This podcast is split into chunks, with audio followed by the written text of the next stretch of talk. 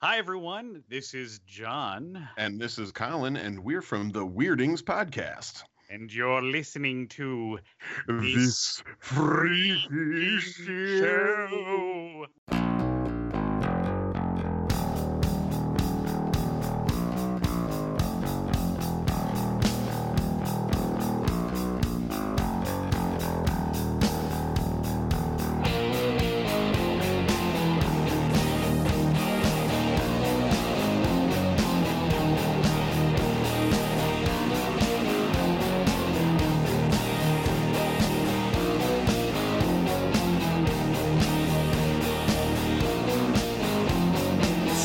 What's up, everybody? I am Travesty, And I'm the Freak Joe.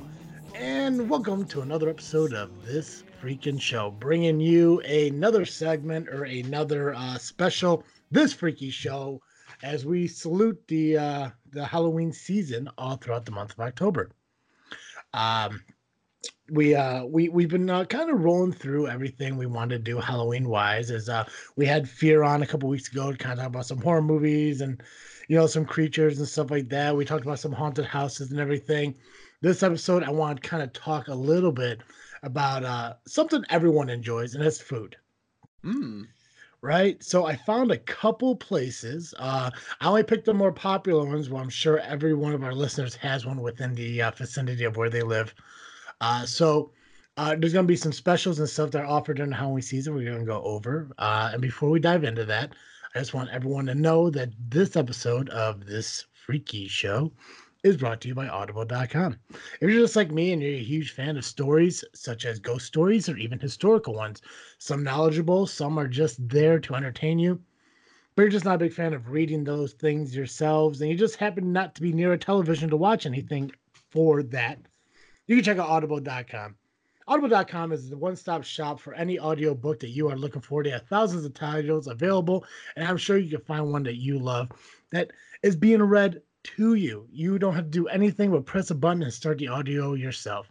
Plus, if you go to audibletrial.com backslash freaknet today, you get a 30 day free trial of Audible. And on top of that, you get a credit that goes towards the first purchase of your first book.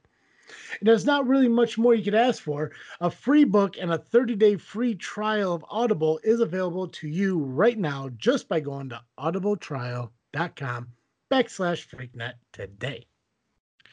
This freaky show is also brought to you by WeAreDapperTies.com. If you want a high quality knit tie for the low, low price of just $15, head on over to WeAreDapperTies.com and pick yourself one up. Be sure to use the special discount code FREAKIN, that's F R E A K I N, to even get free shipping on your order. That's right, a high quality knit tie for the low price of just $15 and free shipping with the discount code FREAKIN, that's F R E A K I N, at WeAreDapperTies.com. Perfect, Joe. Thank you. I like I like when we could get like the um the the uh, sponsorships out of the way early because I never Mhm. want to forget I never want to forget one because I mean Agreed. I mean these are people who are giving us the opportunity to mention them on our weekly podcast.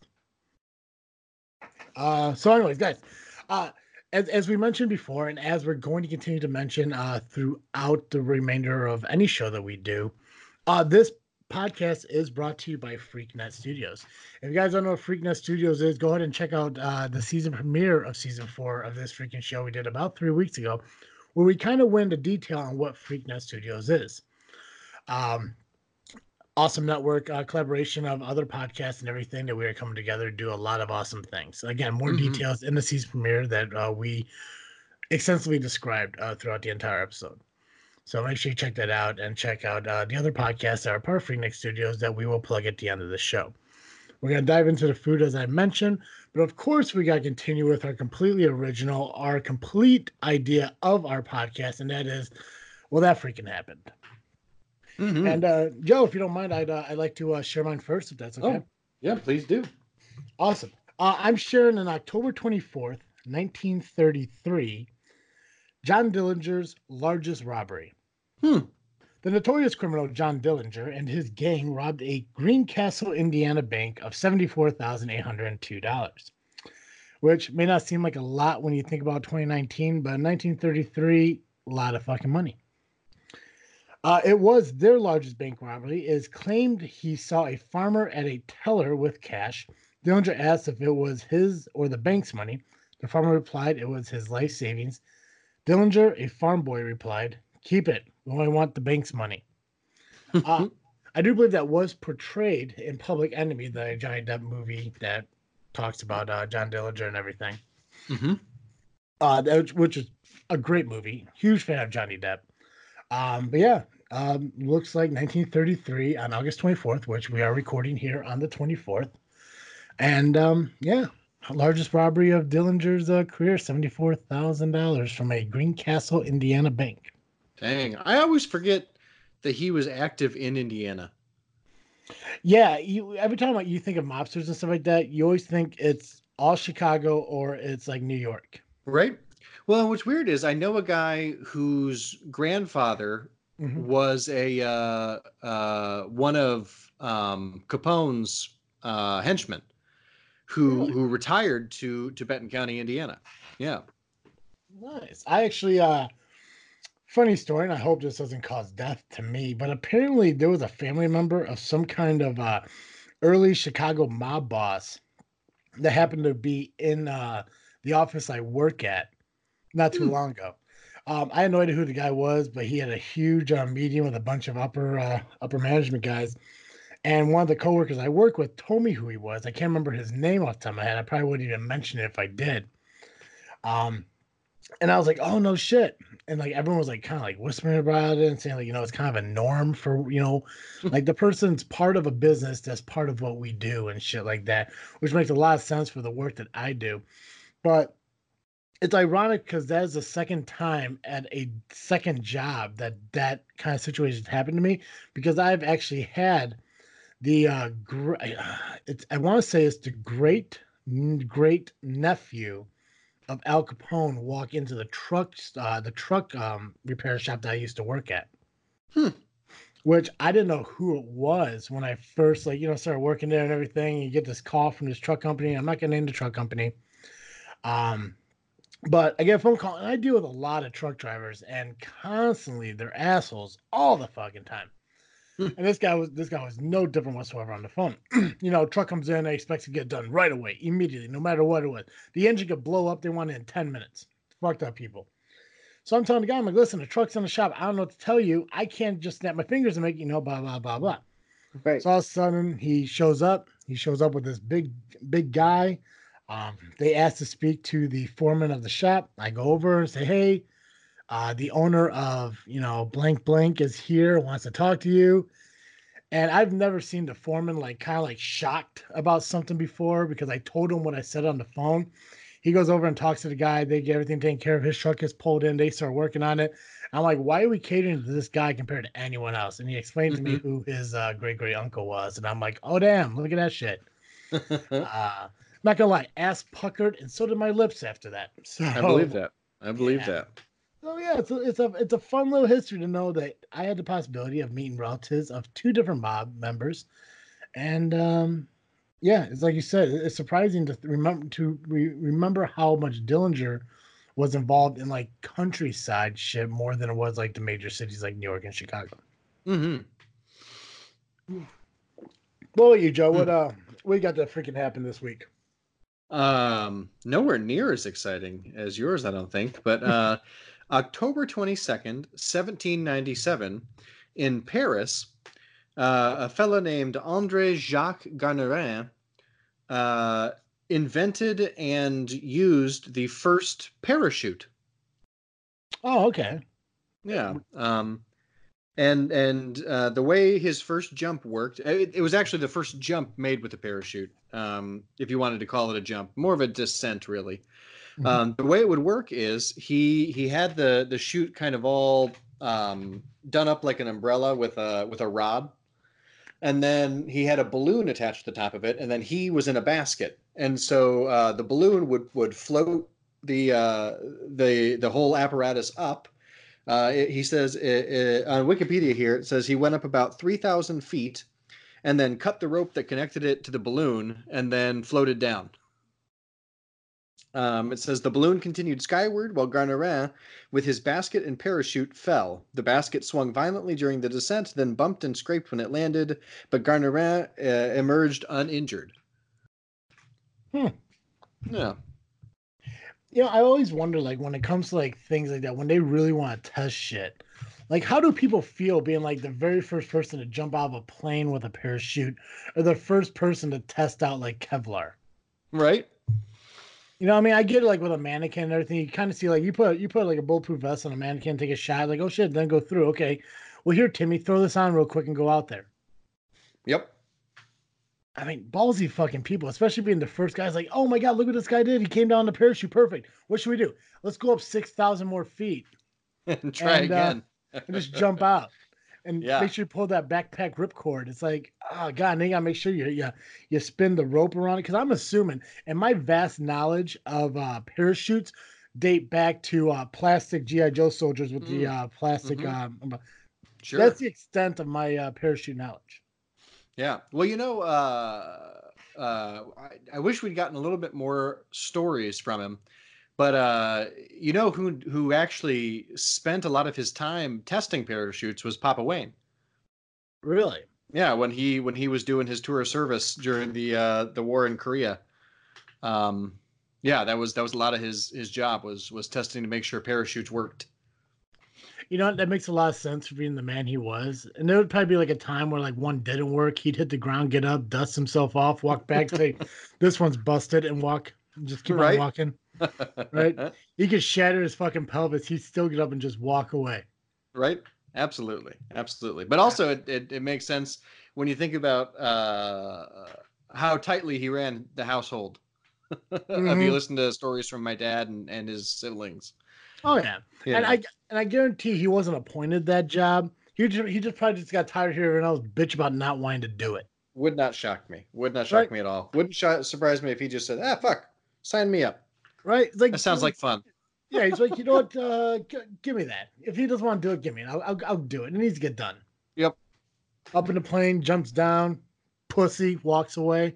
right yeah he was telling us a few stories uh during that week um about like uh how you'd have to figure out when to pull the cord based on what Mhm. kind of ground you were jumping over so he would test them over over sand over water and over forest and and kind of see what was the best way and best timing for for when to pull your cord and stuff um so that you landed the most smoothly You know, I gotta say, in the um, God, it had to been 14, 12, 14 years or something like that that I knew him.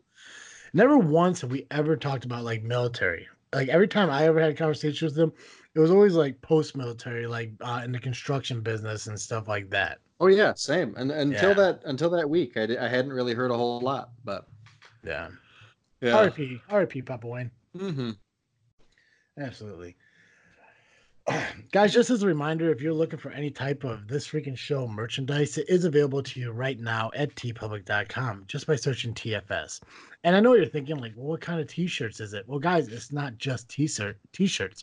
There's so many different uh, types of merchandise that is available that you can throw our logo onto. Uh, merchandise such as sweatshirts, t-shirts, tank tops, onesies, pillows, tapestries, uh, posters, uh, notebooks, laptop cases, cell phone cases, coffee mugs, travelers mugs.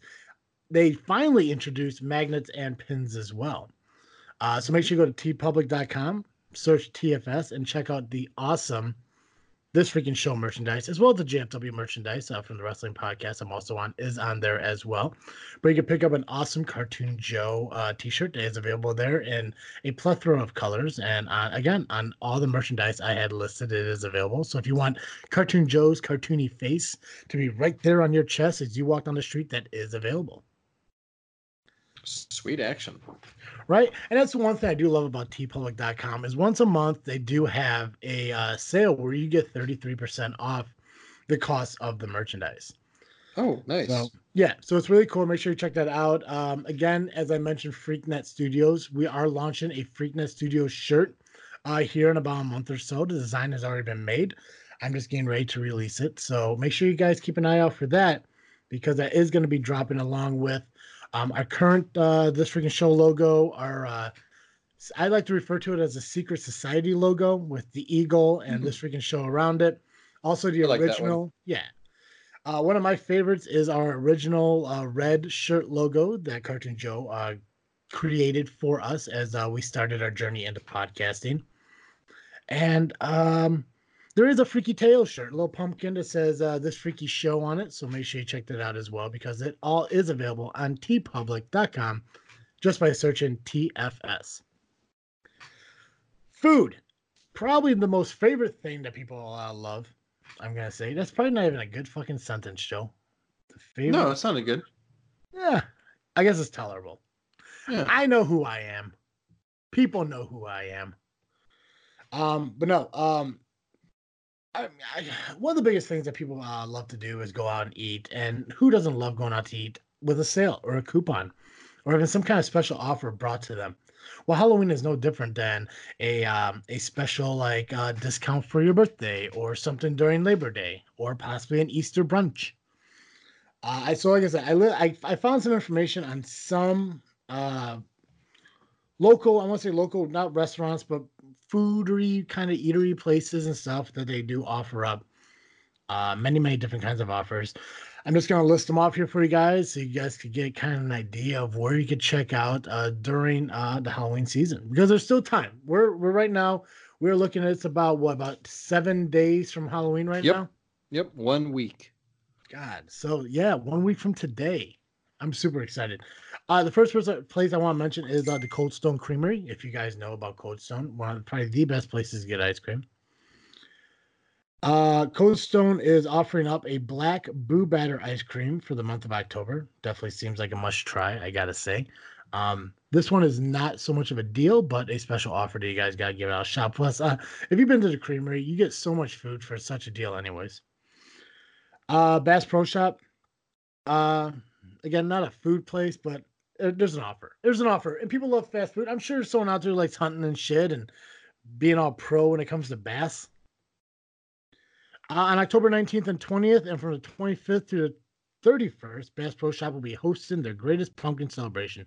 During this event, kids will be able to take a photo with the Peanuts gang, do some free crafts, and if they're in costume, they could join the costume parade. The costume parade includes a bit of trick or treating and candy and a free giveaway. So make sure uh, you Nice. take yeah, take your kids over to Bass Pro Shop uh, between the 25th and 31st. Hang out with the Peanuts gang. You know the Great Pumpkin guys. Fun fact for you: I've never seen the Great Pumpkin, Charlie Brown. Really? Yeah, that's just added on to the list of shit I've never seen. I you know, I feel like everyone should see it, but honestly, I think it's one of the worst movies I've ever seen. Yeah, I've seen the Christmas one. I think that's good enough. Mm-hmm. Yeah, Yeah, you, I mean, you you have the gist then. yeah. That's how I- I, feel about the peanuts, though. I assume it's the same thing, except for being at a Christmas party. They're in a uh, pumpkin fucking farm somewhere. Yeah, and instead of Santa, it's the Great Pumpkin that brings Halloween joy or whatever. Exactly. Uh, Chuck E. Cheese uh, for your kids. Dress your kids up in a costume. Bring them to Chuck E. Cheese, and you'll get fifty free tickets. Dang. Yeah, Bubba Gump Shrimp, real place. If uh, those of you who are fans of Forrest Gump didn't realize that, Bubba Gump Shrimp is a place. Kids can score a free kids meal with the purchase of an adult meal on Halloween. This is limited to one kids meal per table. So if you got multiple kids, pick your favorite. Mm-hmm. Joe's Crab Shack. Um, following the seafood on October 31st, present a coupon at Joe's Crab Shack and score a free kids meal with the purchase of an entree. Costumes are not required, but they are encouraged. You get the uh, coupon at Joe's Crab Shack. Nice. IHOP until November 3rd. So even post Halloween, you still got time.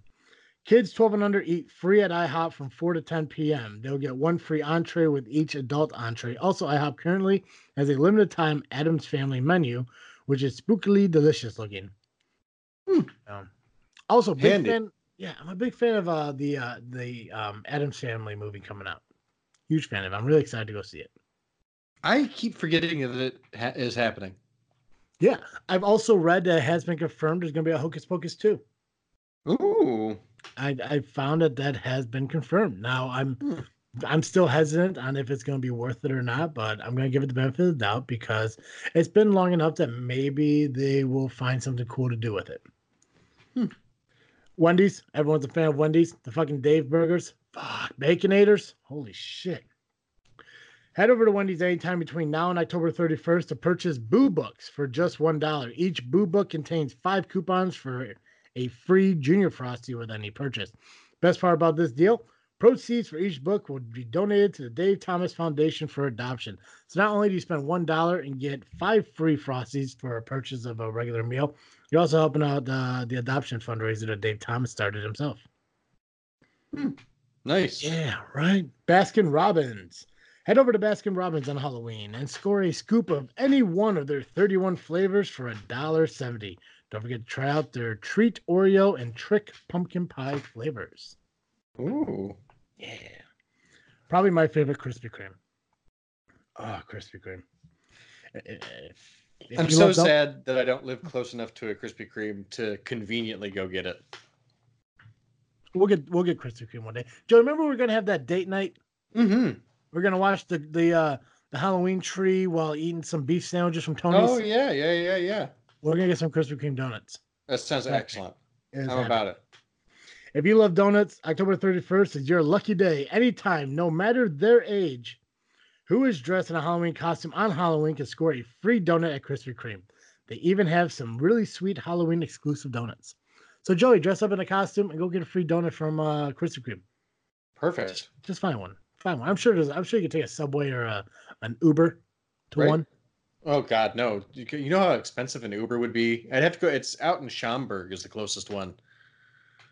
Oh God, yeah. I keep. It's I like an keep forgetting- hour from me. I keep forgetting how far you live. Mm-hmm. Uh, Sonic's Drive-In. Uh, stopping at, at Sonic's on Halloween and score a 50 cent corn dog all day. Get a couple of corn dogs in their bellies, and your little ghosts and goblins will be ready to take on the neighborhood. Nice. Uh, the final one is Chipotle. I think everyone knows about Chipotle, where they have the burrito. Uh, rock your Halloween costume to your local Chipotle restaurant. and Score a ghoulish burrito, salad bowl, or order the tacos for only four dollars on October thirty first, from three o'clock to close. Get yourself some spicy goodness before you freeze with your little trick or treaters. Tremendous. Yeah. There were a couple other ones that were mentioned, but um the as they described them, they had a little note at the bottom saying that they were deals in 2018 and not confirmed to be back for 2019. So I didn't want to share those and get people's hopes up and stuff.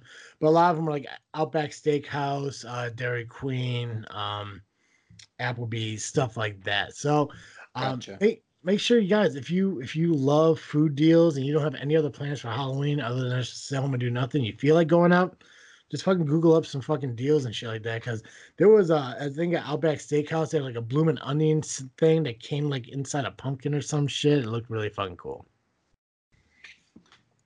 So Mm-hmm.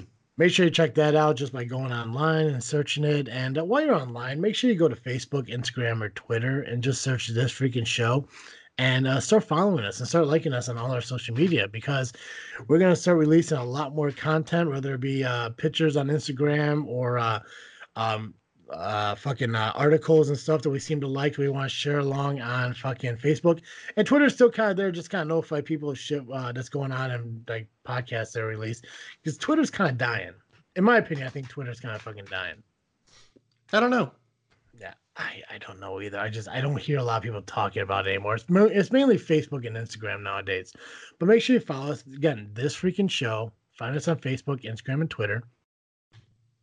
Hit the like button, hit the subscribe button, and uh, just follow along as we uh, as we take our journey not only past this freaky show, which ends next week, ladies and gentlemen, and we're ending with an amazing guest. So make sure you tune in for that. But as we carry on back into this freaking show that rolls over into November on through the years or months or whatever you want to call it, uh, we're gonna get right back into movies and comics and books and music and cosplay and all that shit. And we're gonna share all that on our social media as we have been uh, recently. Mm-hmm. Yeah. Joe, if you are ready, you want to dive into this week's Freaky Tale? I am ready. And I'm hopeful that this is one I haven't read yet. I honestly don't remember. Uh, but I found it. It is The Minister's Black Veil Hmm. by Nathaniel Hawthorne. Nice. Uh, I believe this is the guy who also wrote The Scarlet Letter, if you remember that old chestnut. I do. I'm actually a huge fan of it. Easy A, Oh. also a good movie. Represent uh, fucking Yes, it is. Yeah.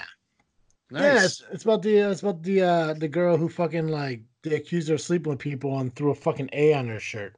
Mm-hmm. Yeah, I remember that shit. I readish. Yeah. readish. Okay, Joe, this is all you, bro. Excellent.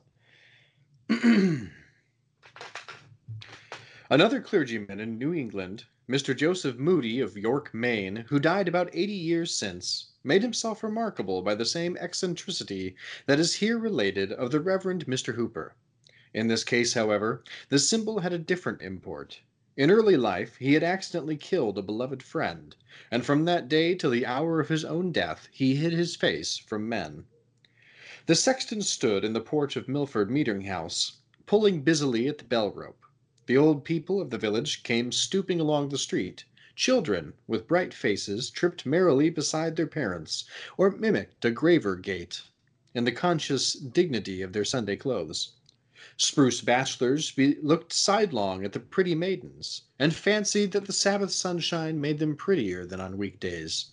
When the throng had mostly streamed into the porch, the sexton began to toll the bell, keeping his eye on the Reverend Mr. Hooper's door. The first glimpse of the clergyman's figure was the signal for the bell to cease its summons.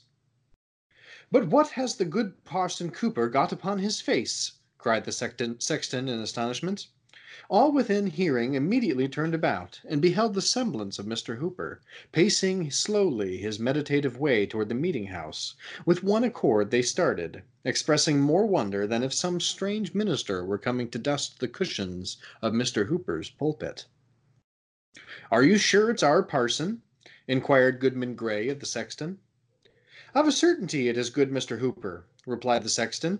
He was to have exchanged pulpits with Parson Shute of Westbury, but Parson Shute sent to excuse himself yesterday, being a preach being to preach a funeral sermon. The cause of so much amazement may still appear sufficiently slight. Mr. Hooper, a gentlemanly person of about thirty, although still a bachelor, was dressed with due clerical neatness, as if a careful wife had starched his band, and brushed the weekly dust from his Sunday's garb. There was but one thing remarkable in his appearance. Swathed about his forehead, and hanging down over his face, so low as to be shaken by his breath, Mr. Hooper had on a black veil. On a nearer view, it seemed to consist of two folds of crape, which entirely concealed his features, except the mouth and chin, but probably did not intercept his sight, further than to give a darkened aspect to all living and inanimate things. With this gloomy shade before him, good Mr. Hooper walked onward at a slow and quiet pace, stooping somewhat, and looking on the ground as is customary with abstracted men, yet nodding kindly to those of his parishioners who still waited on the meeting house steps. But so wonderstruck were they that his greeting hardly met with a return. I can't really feel as if good Mr. Hooper's face was behind that piece of crape, said the sexton. I don't like it, muttered an old woman as she hobbled into the meeting house. He has changed himself into something awful only by hiding his face. Our parson has gone mad, cried Goodman Gray, following him across the threshold. A rumor of some unaccountable phenomenon had preceded Mr. Hooper into the meeting house and set all the congregation astir. Few could refrain from twisting their heads toward the door. Many stood upright and turned directly about, while several little boys clambered upon the seats and came down again with a terrible racket. There was a general bustle, a rustling of the women's gowns and shuffling of the men's feet, greatly at variance with that hushed response, repose, which should attend the entrance of the minister. But Mr. Hooper appeared not to notice the perturbation of his people. He entered with an almost noiseless step, bent his head mildly to the pews on each side, and bowed as he passed his oldest parishioner, a white haired great grandsire, who occupied an armchair in the center of the aisle. It was strange to observe how slowly this venerable man became conscious, conscious of something singular in the appearance of his pastor. He seemed not fully to partake of the prevailing wonder till Mr. Hooper had ascended the stairs and showed himself in the pulpit, face to face with his congregation, except for the black veil. That mysterious emblem was never once withdrawn. It shook with his measured breath as he gave out the psalm. It threw its obscurity between him and the holy page as he read the scriptures, and while he prayed, the veil lay heavily on his uplifted countenance. Did he seek to hide it from the dread being whom he was addressing? Such was the effect of this simple piece of crape that more than one woman of delicate nerves was forced to leave the meeting house Yet perhaps the pale faced congregation was almost as fearful a sight to the minister as his black veil to them. Mr. Hooper had the reputation of a good preacher, but not an energetic one. He strove to win his people heavenward by mild, persuasive influences, rather than to drive them thither by the thunders of the word. The sermon which he now delivered was marked by the same characteristics of style and manner as the general series of his pulpit oratory. But there was something, either in the sentiment of the discourse itself, or in the imagination of the auditors, which made it greatly the most powerful effort that they had ever heard from their pastor's lips. It was tinged, rather more darkly than usual, with the gentle gloom of Mr. Hooper's temperament. The subject had reference to secret sin, and those sad mysteries which we hide from our nearest and dearest, and would fain conceal from our own consciousness even forgetting that the omniscient can detect them. A subtle power was breathed into his words. Each member of the congregation, the most innocent girl and the man of hardened breast, felt as if the preacher had crept upon them behind his awful veil and discovered their hoarded iniquity of deed or thought. Many spread their clasped hands on their bosoms. There was nothing terrible in what Mr. Hooper said. At least, no violence, and yet, with every tremor of his melancholy voice, the hearers quaked.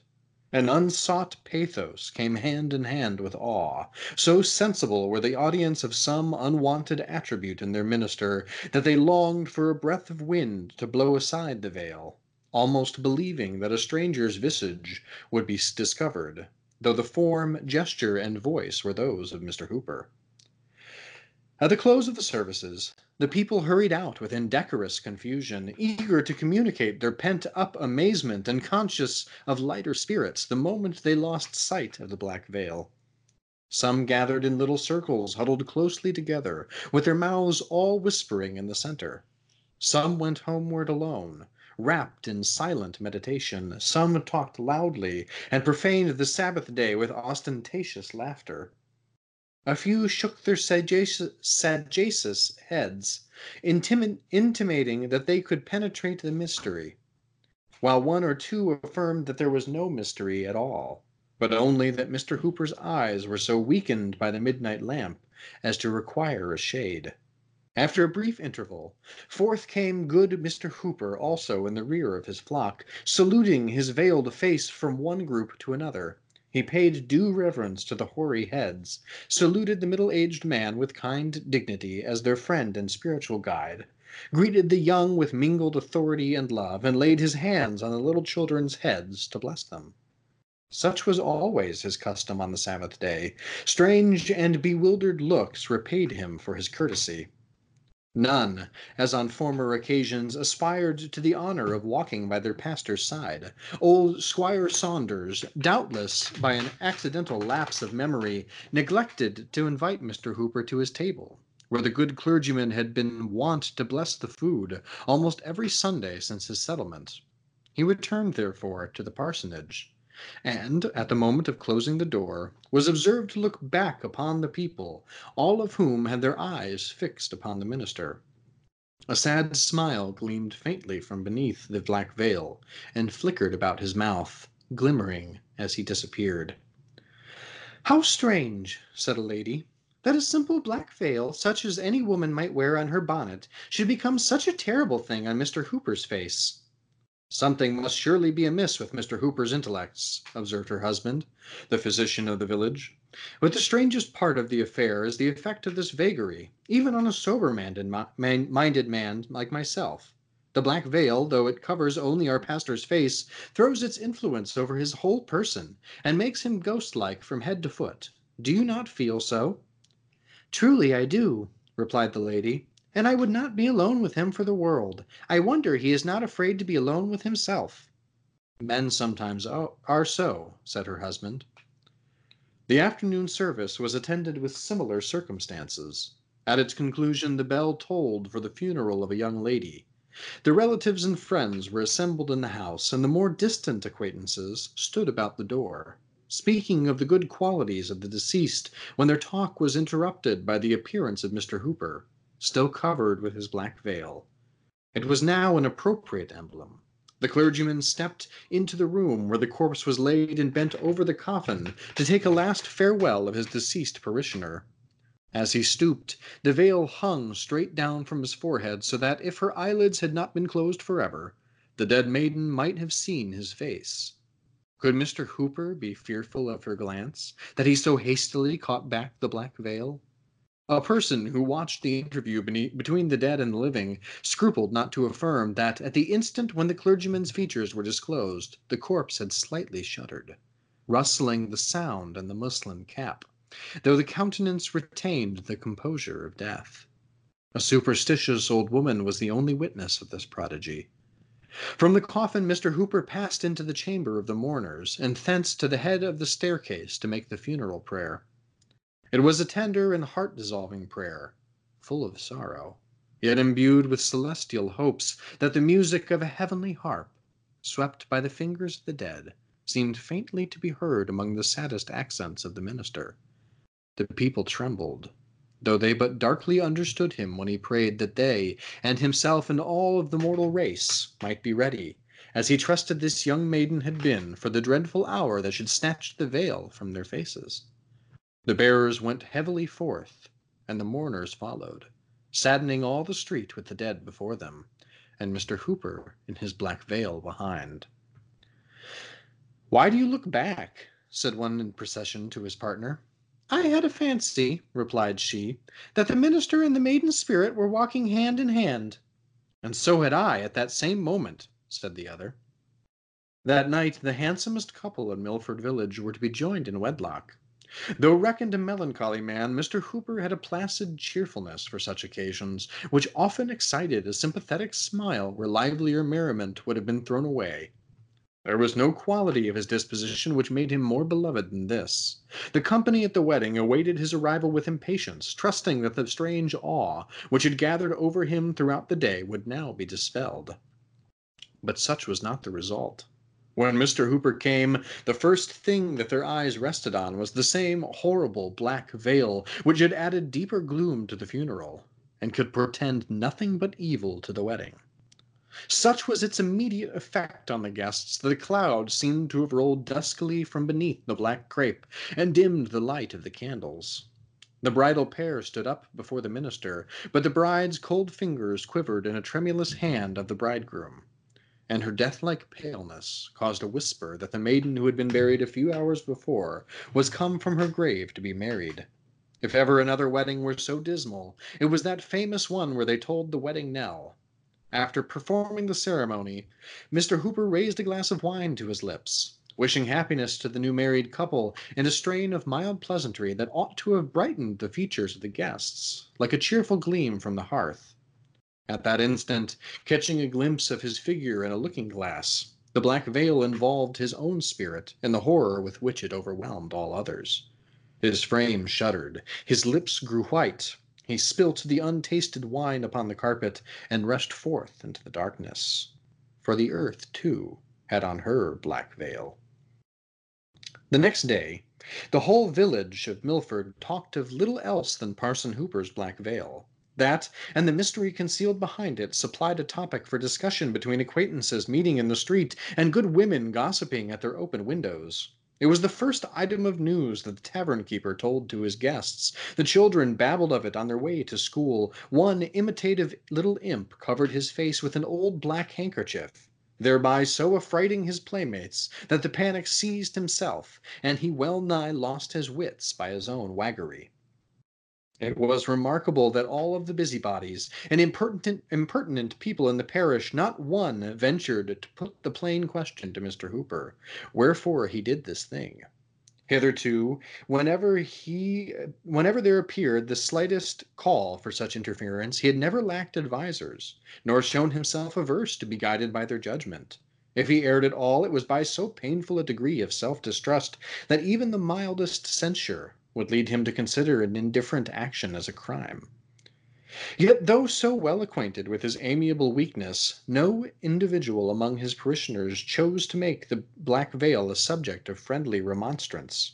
There was a feeling of dread, neither plainly confessed nor carefully concealed, which caused each to shift the responsibility upon another, till at length it was found expedient to send a deputation to the church in order to deal with Mr. Hooper about the mystery before it should grow into a scandal. Never did an embassy so ill discharge its duties. The minister received them with, friend, them with friendly courtesy, but became silent after they were seated, leaving to his visitors the whole burden of introducing their important business. The topic, it might be supposed, was obvious enough. There was the black veil swathed around Mr. Hooper's forehead and concealing every feature above his placid mouth, on which, at times, they could perceive the glimmering of a melancholy smile. But that piece of crape, to their imagination, seemed to hang down before his heart, the symbol of a fearful secret between him and them. Were but the veil cast aside, they might speak freely of it, but not till then. Thus they sat a considerable time, speechless, confused, and shrinking uneasily from Mr. Hooper's eye, which they felt to be fixed upon them with an invisible glance. Finally, the deputies returned abashed to their constituents, pronouncing the matter too weighty to be handled, except by a council of churches, if indeed it might not require a general synod. But there was one person in the village unappalled by the awe with which the black veil had impressed all but her, all beside herself. When the duties returned, deputies returned without an explanation, or even venturing to demand one, she, with calm energy of her character, determined to chase away the strange cloud that appeared to be settling round Mr. Hooper, every moment more darkly than before. As his plighted wife, it should be her privilege to know what the black veil concealed. At the minister's first visit, therefore, she entered upon the subject with a direct simplicity, which made the task easier both for him and her. After he had seated himself, she fixed her eyes steadfastly upon the veil, but could discern nothing of the dreadful gloom that had so overawed the multitude. It was but a double fold of crape, hanging down from his forehead to his mouth, and slightly stirring with his breath. No, she said aloud and smiling, there is nothing terrible in this piece of crape, except that it hides a face with which I am always glad to look upon. Come, good sir, let the sun shine from behind the cloud. First lay aside your black veil, then tell me why you put it on. Mr. Hooper's smile glimmered faintly. There is an hour to come, said he, when all of us shall cast aside our veils. Take it not amiss, beloved friend, if I wear this piece of crape till then. Your words are a mystery too, returned the young lady. Take away the veil from them at least. Elizabeth, I will, said he so far as my vow may suffer me. Know then this veil is a type and a symbol, and I am bound to wear it ever, both in light and darkness, in solitude and before the gaze of multitudes, and as with strangers, so with my familiar friends. No mortal eye will see it withdrawn. This dismal shade must separate me from the world. Even you, Elizabeth, can never come behind it. What grievous affliction hath befallen you? she earnestly inquired, that you should thus darken your eyes forever? If it be a sign of mourning, replied Mr. Hooper, I, perhaps like most other mortals, have sorrows dark enough to be typified by a black veil. But what if the world will not believe that it is the type of an innocent sorrow? urged Elizabeth. Beloved and respected as you are, there may be whispers that you hide your face under the consciousness of secret sin. For the sake of your holy office, do away this scandal. The color rose into her cheeks as she intimated the nature of the rumors that were already abroad in the village. But Mr. Hooper's mildness did not forsake him. He even smiled again, that same sad smile which always appeared like a faint glimmering light proceeding from, from the obscurity beneath the veil. If I hide my face for sorrow, there is cause enough, he merely replied. And if I cover it for secret sin, what mortal might not do the same? And with this gentle but unconquerable obstinacy did he resist all her entreaties. At length Elizabeth sat silent. For a few moments she appeared lost in thought, considering, probably, what new methods might be tried to withdraw her lover from so dark a fantasy, which, if it had no other meaning, was perhaps a symptom of a mental disease. Though of a firmer character than his own, the tears rolled down her cheeks. But in an instant, as it were, a new feeling took place of the, took the place of sorrow. Her eyes were fixed insensibly on the black veil, when, like a sudden twilight in the air, its terrors fell around her. She arose and stood trembling before him. And then, and do you feel it then at last? said he mournfully.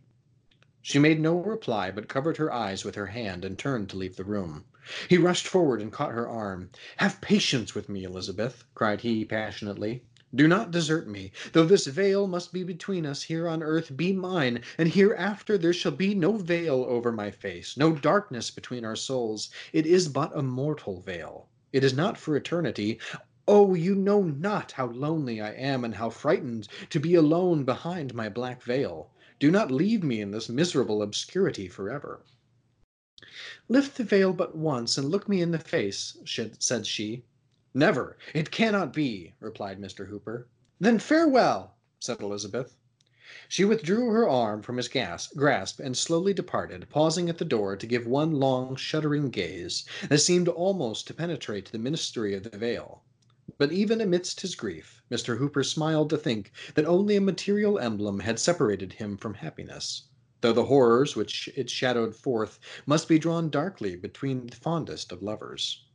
From that time no attempts were made to remove Mr. Hooper's black veil, or by a direct appeal to discover the secret which it was supposed to hide. By persons who claimed a superiority to popular prejudice, it was reckoned merely an eccentric whim, such as often mingles with the sober actions of men otherwise rational, and tinges them all with its own semblance of insanity. But with the multitude, good Mr. Hooper was irreparably a bugbear. He could not walk the street with any peace of mind, so conscious was he that the gentle and timid would turn aside to avoid him, and that others would make it a point of hardihood to throw themselves in his way. The impertinence of the latter class compelled him to give up his customary walk at sunset to the burial ground, for when he leaned pensively over the gate there would always be faces behind the gravestones, peeping at his black veil. A fable went the rounds that the stare of the dead people drove him thence. It grieved him to the very depth of his kind heart to observe how the children fled from his approach, breaking up their merriest sports while his melancholy figure was yet afar off. Their instinctive dread caused him to feel more strongly than aught else that a preternatural horror was interwoven with the threads of the black crape. In truth, his own antipathy to the veil was known to be so great that he never willingly passed before a mirror, nor stooped to drink at a still fountain, lest in his peaceful bosom he should be affrighted by himself. This was what gave plausibility to the whispers that Mr. Hooper's conscience tortured him for some great crime too horrible to be entirely concealed, or otherwise than so obscure, obscurely intimated. Thus from beneath the black veil there rolled a cloud into the sunshine, an ambiguity of sin or sorrow which enveloped the poor minister, so that love or sympathy could never reach him. It was said that ghost and fiend consorted with him there. With self shudderings and outward terrors, he walked continually in its shadow, groping darkly within his own soul, or gazing through a medium that saddened the whole world. Even the lawless wind, it was believed, among all its bad influences, the black veil had the one desirable effect of making its wearer a very efficient clergyman. By the aid of his mysterious emblem, for there was no other apparent cause, he became a man of awful power over the souls that were in agony for sin. His converts always regarded him with a dread peculiar to themselves, affirming, though but figuratively, that before him that before he brought them to celestial light, they had been with him behind the black veil. Its gloom indeed enabled him to sympathize with all dark affections. Dying sinners cried aloud for Mr. Hooper and would not yield their breath till he appeared, though ever as he stooped to whisper consolation, they shuddered at the veiled face so near their own. Such were the terrors of the Black Veil, even when death bared its his visage. Strangers came along distances to attend service at his church with the mere idle purpose of gazing at his figure, because it was forbidden them to behold his face.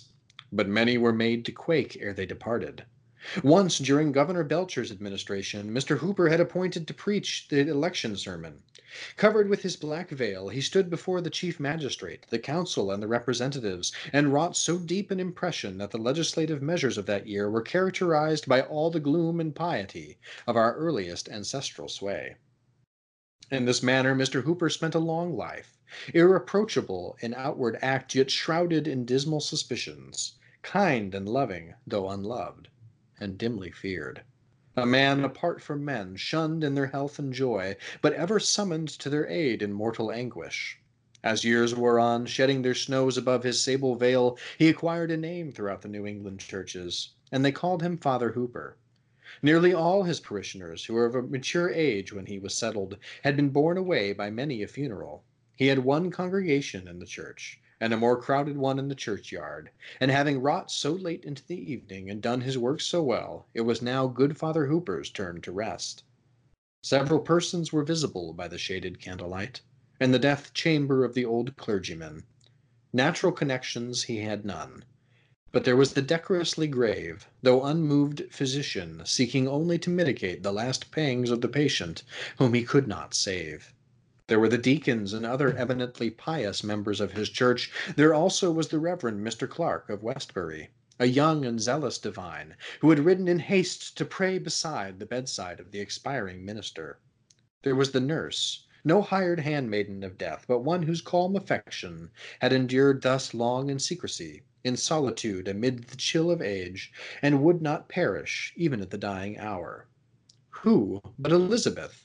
And there lay the hoary head of good Father Hooper upon the death pillow, with the black veil still swathed about his brow, and reaching down over his face, so that even mu- so that each more difficult gasp of his faint breath caused it to stir.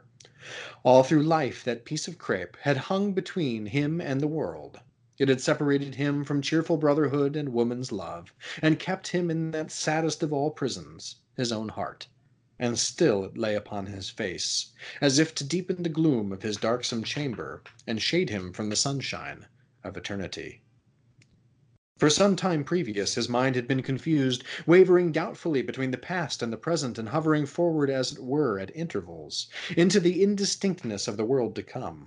There had been feverish turns, which tossed him side to side and wore away what little strength he had. But in his most convulsive struggles, and in the wildest vagaries of his intellect, when no other thought retained its sober influence, he still showed an awful solicitude lest the black veil should slip aside. Even if his bewildered soul could have forgotten, there was a faithful woman at his pillow, who, with averted eyes, would have covered that aged face, which she had last beheld in the comeliness of manhood. At length the death stricken old man lay quietly in the torpor of mental and bodily exhaustion, with an imperceptible pulse and breath that grew fainter and fainter, except when a long, deep, and irregular inspiration seemed to prelude the flight of his spirit. The minister of Westbury approached the bedside.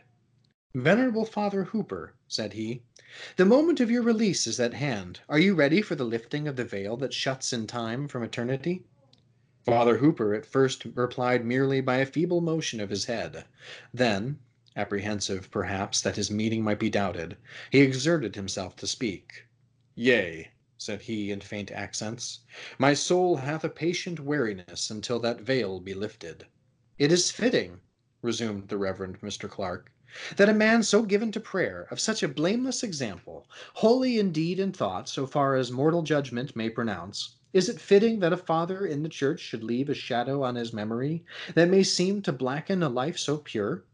I pray you, my venerable brother, let not this thing be. Suffer us to be gladdened by your triumphant aspect as you go to your reward. Before the veil of eternity be lifted, let me cast aside this black veil from your face.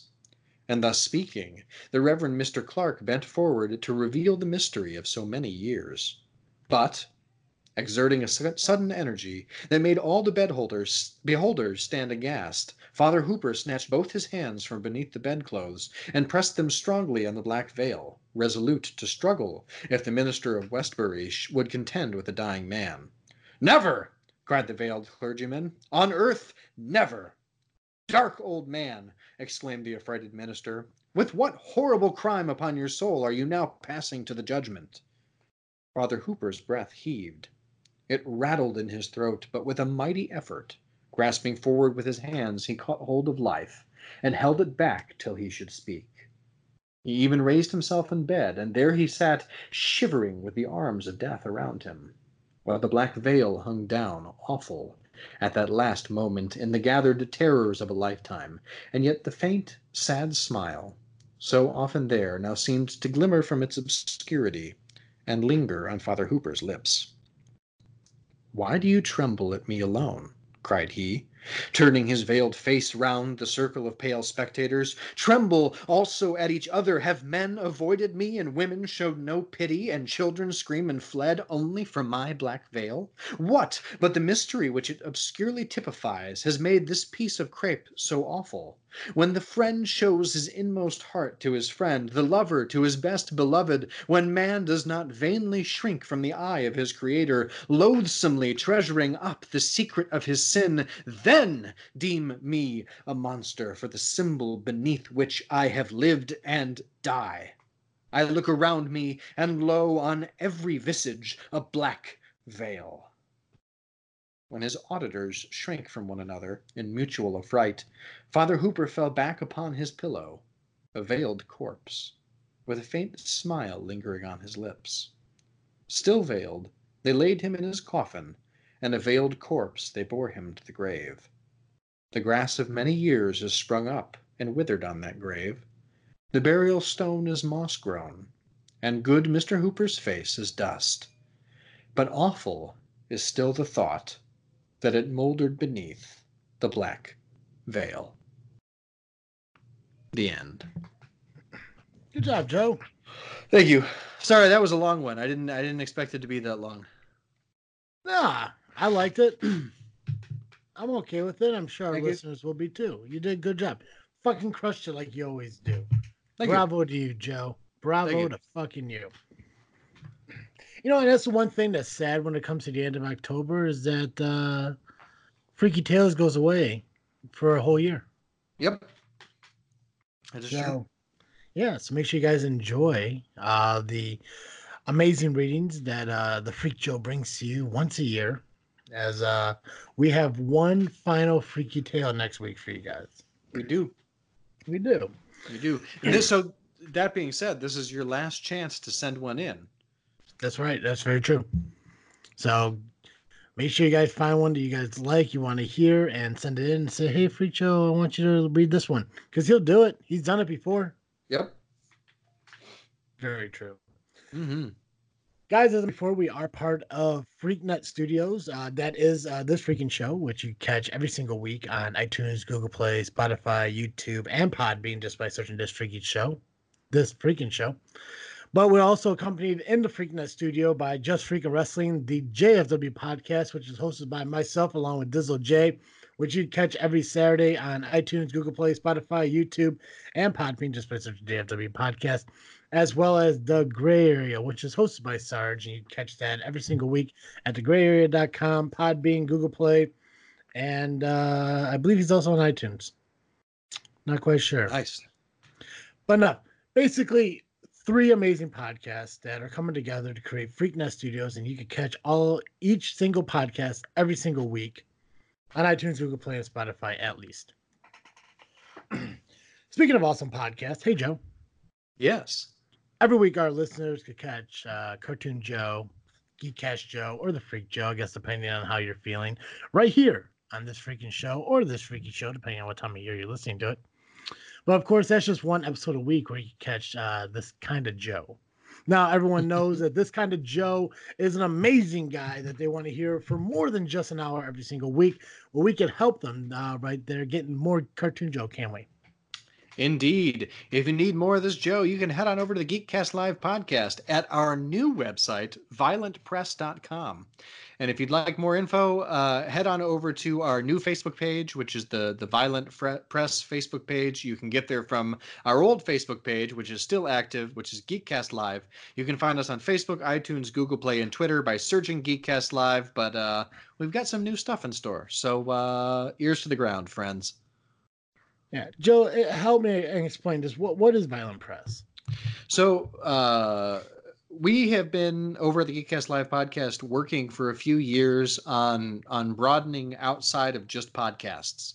Mhm. And so our idea for Violent Press, as I understand it, uh, right now, um, 10 till 10 on October 24th, 2019, um, is uh, it's going to be the place where you can find uh, comic books that we write and produce, um, comic books written and produced by friends of ours. Um, uh, maybe board games in the future, maybe videos, um, and maybe campaign modules for various RPGs. Okay. Yeah, because Yeah. I, I got I got the uh, I got the uh the invitation to like the page, and I saw there was some uh uh games and book creations and everything. I just really didn't like. I didn't know if like Geekcast Live is gone and this is replacing it or what the process was for that. So thank you for explaining it to me Mhm. further. Yeah, it's more of a it's a a branching out into other venues. I gotcha. I gotcha. Well, Freak Joe, uh, why don't you uh share with me what are you freaking thinking? Um, I am freaking thinking that uh, Dragon Quest Eleven is a really fun game.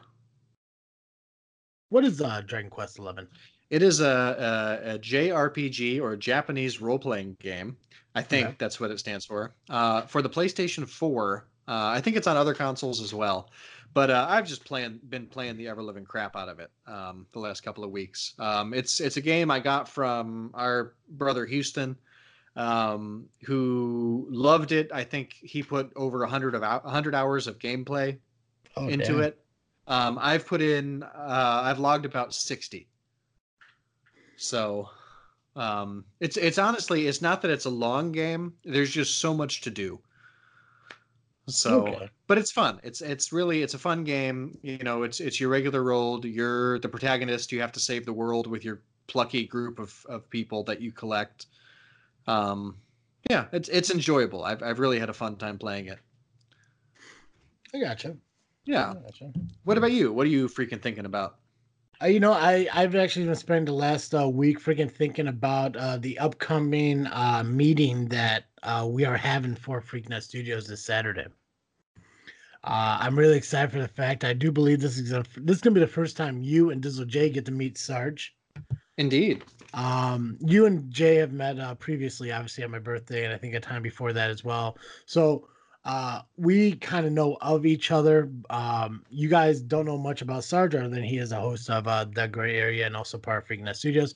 So it's gonna be cool to have a chance for all of us to kind of get together, meet up, and finally uh, figure out uh, what we expect and what we plan to do uh, going forward with the uh, Freaknet Studios and the collaborations that we're all gonna do together.